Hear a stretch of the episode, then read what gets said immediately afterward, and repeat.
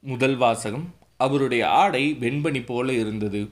இறைவாக்கினர் தானியல் நூலிலிருந்து வாசகம் அதிகாரம் ஏழு இறைவசனங்கள் ஒன்பது முதல் பத்து முடிய மற்றும் பதிமூன்று முதல் பதினான்கு முடிய. நான் பார்த்து கொண்டிருக்கையில் அரியணைகள் அமைக்கப்பட்டன. தொன்மை வாய்ந்தவர் அங்கு அமர்ந்தார். அவருடைய ஆடை வெண்பனி போலவும் அவரது தலைமுடி தூய பஞ்சு போலவும் இருந்தன.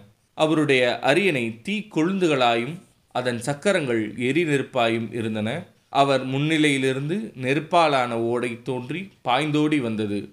பல்லாயிரம் பேர் அவருக்கு பணிபுரிந்தார்கள். பல கோடி பேர் அவர் முன் நின்றார்கள்.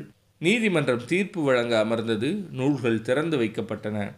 இரவில் நான் கண்ட காட்சியாவது வானத்தின் மேகங்களின் மீது மானிட மகனைப் போன்ற ஒருவர் தோன்றினார். இதோ தொன்மை வாய்ந்தவர் அருகில் அவர் வந்தார். அவர் திருமுன் கொண்டு வரப்பட்டார். ஆட்சியுரிமையும் மாட்சியும் அரசும் அவருக்கு கொடுக்கப்பட்டன. எல்லா இனத்தாரும் நாட்டினரும் மொழியினரும் அவரை வழிபட வேண்டும். அவரது ஆட்சியுரிமை என்றும் உள்ளதாகும். அதற்கு முடிவே இராது. அவரது அரசு அழிந்து போகாது. இது ஆண்டவரின் அருள்வாக்கு. இறைவா உமக்கு நன்றி. இரண்டாம் வாசகம். விண்ணிலிருந்து வந்த இக்குரல் ஒளியை நாங்களே கேட்டோம். திருத்தூதர் பேதுரை எழுதிய இரண்டாம் திருமுகத்திலிருந்து வாசகம் அதிகாரம் ஒன்று. இறைவசனங்கள் பதினாறு முதல் பத்தொன்பது முடிய. சகோதர சகோதரிகளே நம் ஆண்டவர் இயேசு கிறிஸ்துவின் வல்லமையும் வருகையையும் பற்றி நாங்கள் உங்களுக்கு தெரிவித்த போது சூழ்ச்சியாக புடைந்த கதைகளை ஆதாரமாக கொண்டு பேசவில்லை. நாங்கள் அவரது மாண்பை நேரில் கண்டவர்கள். என் அன்பார்ந்த மைந்தர் இவரே இவர் பொருட்டு நான் பூரிப்படைகிறேன் என்று மாட்சிமிகு விண்ணகத்திலிருந்து அவரை பற்றிய குரல் ஒழித்தபோது தந்தையாகிய கடவுளிடமிருந்து மதிப்பும் மாட்சியும் பெற்றார். தூய மலையில் அவரோடு இருந்தபோது விண்ணிலிருந்து வந்த இக்குரலொலியை நாங்களே கேட்டோம். எனவே இறைவாக்கினர் கூறியது இன்னும் உறுதியாயிற்று. அவர் கூறியதை நீங்கள் கருத்திற்கொள்வது நல்லது. ஏனெனில் பொழுது புலர்ந்து விடிவெள்ளி உங்கள் இதயங்களில் தோன்றும் வரை அது இருண்ட இடத்தில் ஒளிரும் விளக்கை போன்றது. இது ஆண்டவரின் அருள்வாக்கு. இறைவா உமக்கு நன்றி. நற்செய்தி வாசகம். மோசே எழியா என்னும் இருவர் இயேசுவின் இறப்பை பற்றி பேசிக் கொண்டிருந்தார்கள் லூக்கா எழுதிய நற்செய்தியிலிருந்து வாசகம் அதிகாரம் ஒன்பது இறைவசனங்கள் இருபத்தி எட்டு முதல் முப்பத்தி ஆறு முடிய.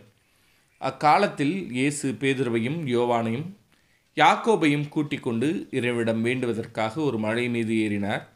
அவர் வேண்டிக் கொண்டிருந்த போது அவரது முகத்தோற்றம் மாறியது. அவரது ஆடையும் வெண்மையாய் மின்னியது. மோசே எழியா என்னும் இருவர் அவரோடு பேசிக் கொண்டிருந்தனர். மாட்சியுடன் தோன்றிய அவர்கள் எருசலேமில் நிறைவேற இருந்த அவருடைய இறப்பை பற்றி பேசிக்கொண்டிருந்தார்கள் கொண்டிருந்தார்கள். அவரோடு இருந்தவர்களும் தூக்க கலக்கமாயிருந்தார்கள். அவர்கள் விழித்தபோது மாட்சியோடு இளங்கிய அவரையும் அவரோடு நின்ற இருவரையும் கண்டார்கள். அவ்விருவரும் அவரை விட்டு பிரிந்து சென்றபோது பேதுரு இயேசுவை நோக்கி ஆண்டவரே நாம் இங்கே இருப்பது நல்லது. உமக்கு ஒன்றும் மோசேவுக்கு ஒன்றும் எளியாவுக்கு ஒன்றுமாக மூன்று கூடாரங்களை அமைப்போம் என்று தாம் சொல்வது இன்னதென்று தெரியாமலே சொன்னார். இவற்றை அவர் சொல்லிக் கொண்டிருக்கும்போது ஒரு மேகம் வந்து அவர்கள் மேல் நிழலிட்டது. அம்மேகம் அவர்களை சூழ்ந்தபோது அவர்கள் அஞ்சினார்கள். அந்த மேகத்தினின்று இவரே என் மைந்தர் நான் தேர்ந்து கொண்டவர் இவரே இவருக்கு செவிசாயுங்கள் என்று ஒரு குரல் ஒலித்தது. அந்த குரல் கேட்டபொழுது இயேசு மட்டும் இருந்தார். தாங்கள் கண்டவற்றில் எதையும் அவர்கள் அந்நாள்களில் யாருக்கும் சொல்லாமல் அமைதி காத்தார்கள். இது ஆண்டவரின் அருள்வாக்கு. கிறிஸ்துவே உமக்கு புகழ்.